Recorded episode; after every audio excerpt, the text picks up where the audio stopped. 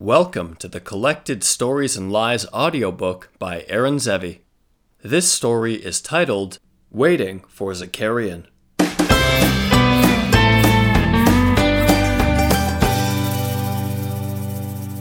I was in the middle of my backswing on the fairway on number two when Zakarian raced by on my left with barely a wave.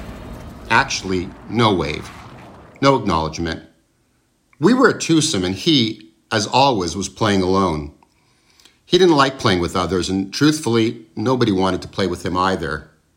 We would have let him play through on number three, but he didn't have the patience to wait, and maybe thought that Luberg, who he had had run ins with on the golf committee, would be a dick and not let him play through. But Luberg wasn't a dick, and anyway, nobody wants to play with Zakarian up their ass. So there was no question we would have let him play through, but he never bothered to ask. I managed to check up on my swing and muttered, fucking Zakarian, under my breath and then out loud once he was out of earshot. Luberg, who was riding the cart, smiled and also said, Fucking Zakarian. Luberg liked fishing balls out of the pond, which, to be fair, would have irritated even the most patient golfer, and Zakarian was hardly patient. Anyway, like I said, we were a twosome and he was a single, so we didn't give it much thought because we would not see him again unless, and this was not totally out of the question, he decided to play the front nine again and then he might lap us again on seven, eight, or nine. I chunked my eight iron and thought about taking a Zakarian mulligan, but Luberg had already started walking to the bunker where he had landed after plunking the ball into the water, and I didn't want to ask him to walk back. The golf gods were with me, however, and I putted from off the green to two feet to make an unlikely par. Luberg picked up, having given up on the hole, and we got into our carts and crossed the short bridge over the mangroves to the signature par three.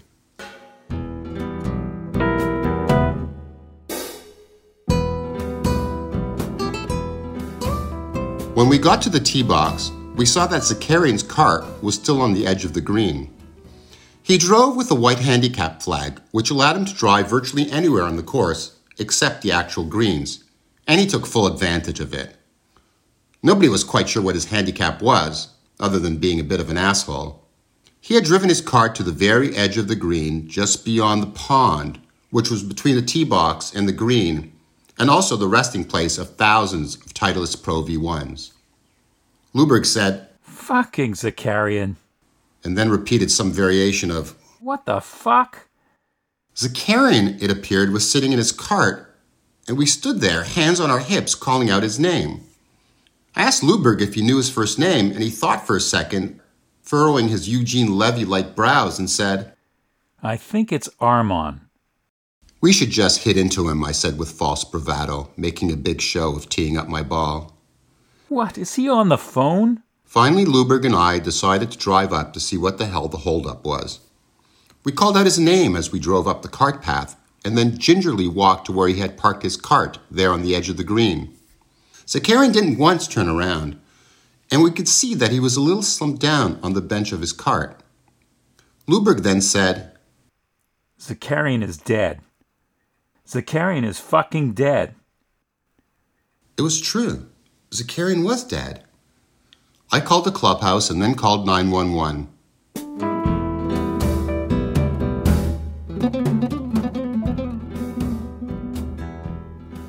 Gave himself a par on number two. said Luberg. What?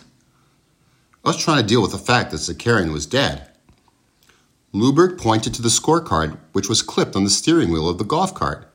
Five, five, bogey on one, par on two. I couldn't understand what Luberg was trying to say. He explained without prompting.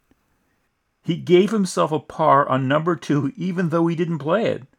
I'm just saying.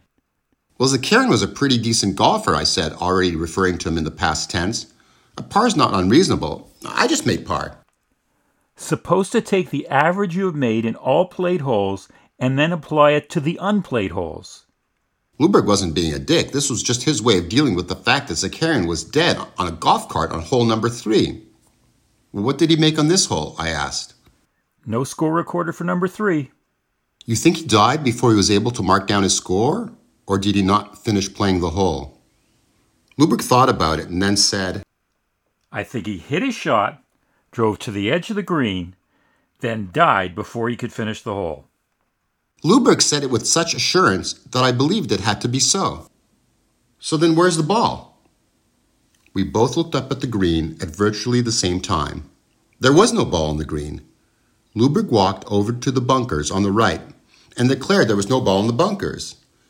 Then he scoured the rocks next to the bunkers where the iguanas sunned themselves. He retrieved a dirty white ball from the rocks, but it couldn't have been Zakarian's. Everyone knew that Zakarian played with yellow balls. Maybe he was in the water, I said? No, said Luberg without hesitation. he would have gone to the drop zone. He wouldn't have driven to the edge of the green. He then walked from the bunkers to the grassy slope to the left of the green. We called it the Valley of Death. A lot of balls landed in the Valley of Death, especially if you were trying to avoid the bunkers, rocks, and iguanas on the right. But there was no ball in the Valley of Death. Luberg then took a seven iron out of my bag. Why couldn't he use his own seven iron? And he used it to poke into the shrubs that lined the back of the green. I mean, long would have been a bad miss, but he came back empty handed. Then I said, mostly in jest, "Mm, check the hole. Luberg walked, seven iron still in hand, to the pin on the third hole. Luberg bent over, briefly looked up at me where I was standing next to the cart with the dead Zakarian, and then pulled out a yellow Callaway from the hole.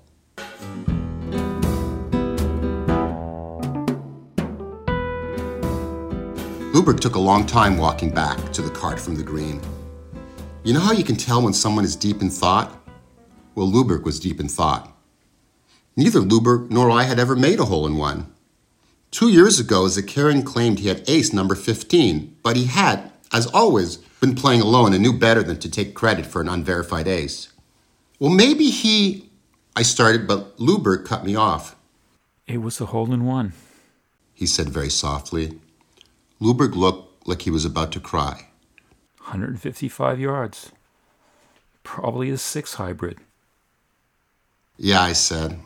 That sounds about right. Then Luberg showed me the yellow Callaway he had pulled out of the hole. It had a letter Z marked right below the Callaway logo. That's how Zakarian marked all of his balls. Yep, I said. I can now hear the sound of the ambulance driving up the turnpike, He must have hit it pure. said Luberg. Saw it sail right towards the hole and then disappear. Drove to the edge of the green, hoping against hope that he would not see a ball on the green, meaning that it could only be in the hole. Heart attack? Not from the excitement, but from the realization that he wouldn't be able to tell anyone. That's what killed him. Yeah, I said. That makes sense. Luberg stood there inspecting the ball. The sounds of the sirens were getting closer. They were getting louder, Fucking Zakarian. he said. Then he walked back to the green, gently deposited the ball back in the hole, and jogged back to the cart. He then grabbed the pencil and slowly and deliberately wrote in the number one in the spot next to the box for hole number three. He blew on the card and inspected his handiwork. Nice, I said. He looked at me and said, He must have hit it pure. and I said, Yeah. We could see the carts coming up the path. There were four of them.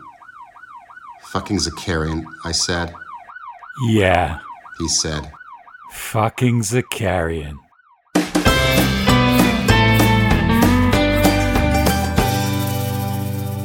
Waiting for Zakarian was originally published by Tumbleweed Press in Almost the Truth. It was narrated by the author and David Hoffman. Music by The Nearly Missed. And What Pictures?